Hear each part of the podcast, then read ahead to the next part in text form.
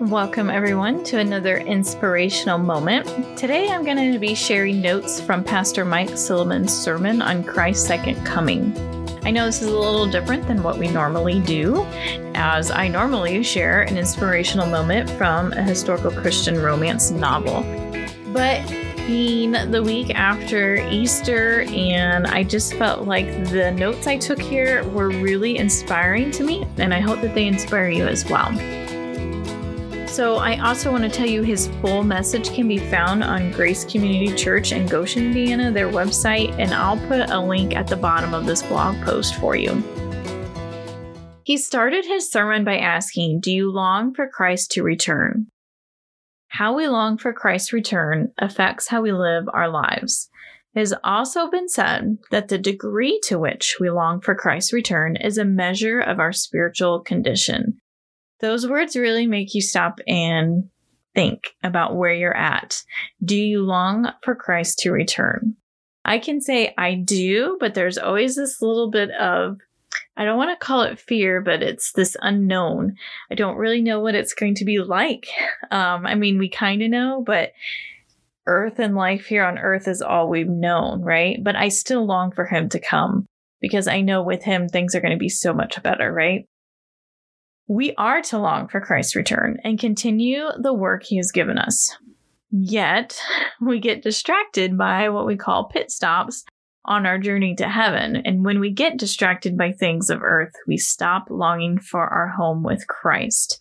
And I can tell you that I am plenty guilty of this, of being distracted by pit stops here, by things of earth, right? That really, in the end, don't matter when compared to Christ. I loved this little tidbit of information that he shared, which is interesting. There are 1,845 biblical references to Christ's second coming. These outnumber the references of Christ's first coming by 8 to 1, which is huge because we know that Christ came the first time and fulfilled over 200 prophecies. Therefore, we know he will come again to fulfill the 1,845 biblical references to his second coming. Just putting numbers on it like that really is astounding, isn't it? To think, first of all, they've done the calculations, which I couldn't tell you off the top of my head, but I've heard many times that the odds that one man could fulfill even all the Old Testament prophecies about Jesus' first coming are astronomical. I- have heard it said something like if you covered the state of Texas in dollar coin, gold dollar coins, and then you had one silver one, and you threw it out there, the odds were like if someone's skydived down, reached down through two feet of coins, and pulled out that one silver coin somewhere in the state of Texas, which is crazy, insane odds, right? But the thing is, as Christ followers, we know he's coming because he already came once. He already filled the, proph- the prophecies the first time. So we know he's going to come back and fulfill the prophecies for the second coming. Pastor Mike really focused in on 2 Peter 3, as it gives us direction on how to live in light of Christ's second co- coming. Because sometimes I feel like, and I don't know if anybody else gets in this trap, I know he's coming and he could come at any moment. So what's the this is going to sound terrible, guys, but uh, sometimes I get stuck in this thinking of like, so what's the point of like pursuing some of these crazy dreams that I have, right? These desires that he's put in my heart. What if I don't even get this dream up off the floor before he comes? But in the end, does it really matter? Because you're doing his work, right? You're doing what he's called you to do. And no one else can do what he's called us to do but you. All right, so he starts off with Second Peter chapter 3, verses 1 and 2. And he talked about how we need to live under the authority and radical obedience of God's word because it is our standard of truth. We will not be swayed by the currents of culture. And then he shared this little tidbit. I wish I could remember who he said uh, it was from, but if you watch his actual message, you'll hear it. But did you know there are three things that lead to moral, social change in a society? And I want you to think about these and where we are today, at least here in America. Because he made the point that we're actually living in a post Christianity culture here in America, which is totally new to us, right? if you think back to the past in America, people used to ha- hold God's word in esteem. And it, I mean, it used to be very common to say, oh, wait a minute, that's not what God's word is, even in politics, right? So therefore, it doesn't line up with his word. Therefore, we're not going to do it. And you can just see that over time. Like people really had honor and respect for God and his word. You don't see that anymore. And so I think that's probably where I struggle the most because knowing what it used to be and knowing what we're dealing with now. But these are three things that lead to moral and social change. So I just want you to think about it and how it impacts he- us here in America, at least. One, what was universally condemned is now universally accepted.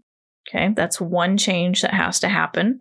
Two, what once was condemned is now celebrated, and what was celebrated is now condemned.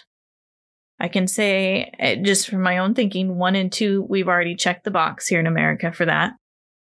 The third thing that has to happen to have a moral social change in society is those who refuse to accept or celebrate these changes are condemned.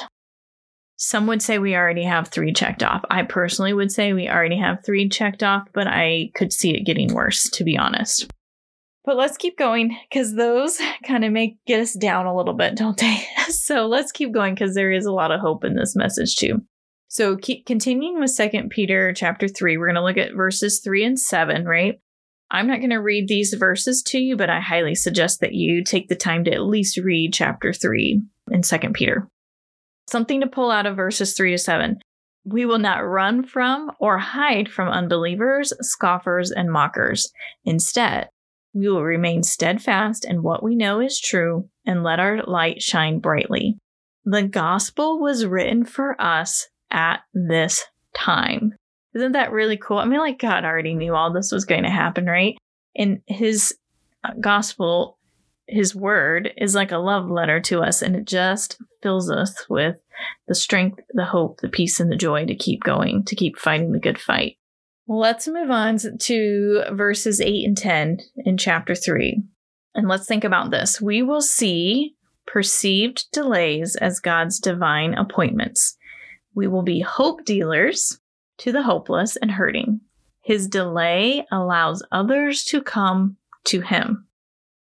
One of the questions Pastor Mike asked was Imagine if God returned one week before you had accepted him as your Lord and Savior.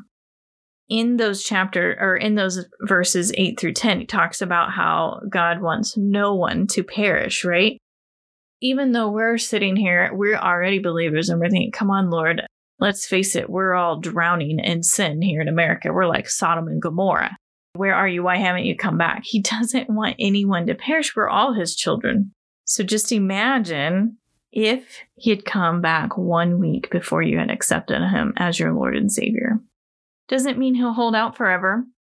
Obviously, the Bible lets us know that what we see as a delay in response, we need to flip our perspective on that.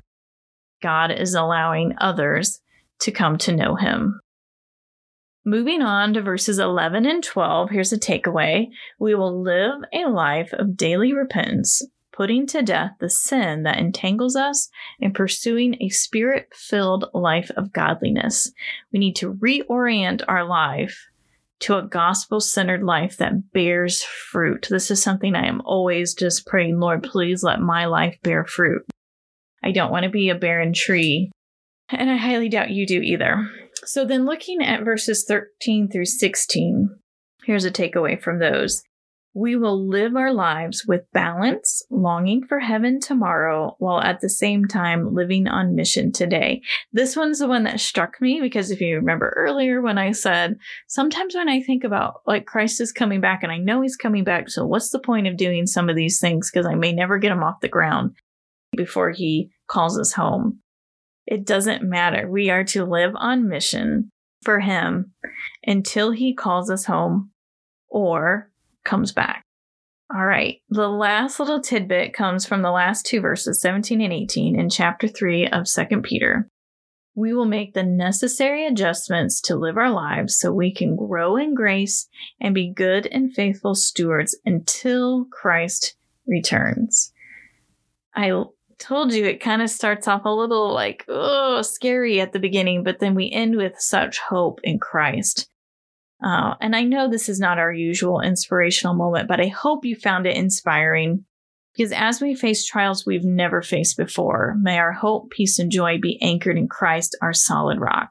He doesn't change with the current fad um, of society. His word is truth. So, to hear this entire message from Pastor Mike Silliman, visit uh, gracecommunitychurch.com and I put a link in there. If you go, it's forward slash watch. Underneath there, it'll have past sermons. This is part of the trilogy series, and it is the third message in the trilogy series. If you go to visit it and it's not there yet, give them um, a few days. Sometimes it takes a week to get up. I think when I checked today, today is Sunday, April 16th, and they only had the first message, first of the three messages posted. But keep checking back, and I'm sure it will be there. He does a much more elegant job of sharing this message, and he goes into much more depth than what I'm doing in this short little snippet. But I just really felt led to share it, and I hope that it brought you some inspiration today. Thank you for tuning in to my inspirational moment from historical Christian romance novels. I hope you were inspired by God's love for you today. Knowing heaven and hell are real, and I want you to enjoy heaven with me. So I have to ask you, what's your exit plan when you die? Do you know where you're going when you breathe your last on this earth? I can tell you, I know my next breath will be in heaven, face to face with my Savior Jesus Christ, because He bore my sins and your sins on the cross so that we could join Him in heaven. All we have to do is accept His free gift of forgiveness and choose to live for Him. If you're ready to take that step to secure your exit plan, then I invite you to join me in this simple prayer. Dear Lord, I know I am a sinner, for man is not good apart from you. I thank you for bearing the punishment of my sins on the cross, and I ask today, Lord, that you would forgive me, wash away my sin, and make me new in you. From this day on, Lord, walk with me until the day you call me home. Amen. Welcome home, my friend. And if you accepted Jesus as your Savior today, I'd love to know. Leave a comment below this post or email me at literaryscape at literaryscape.com as I would love to pray for you as you begin this amazing journey with God. God bless and see you next time.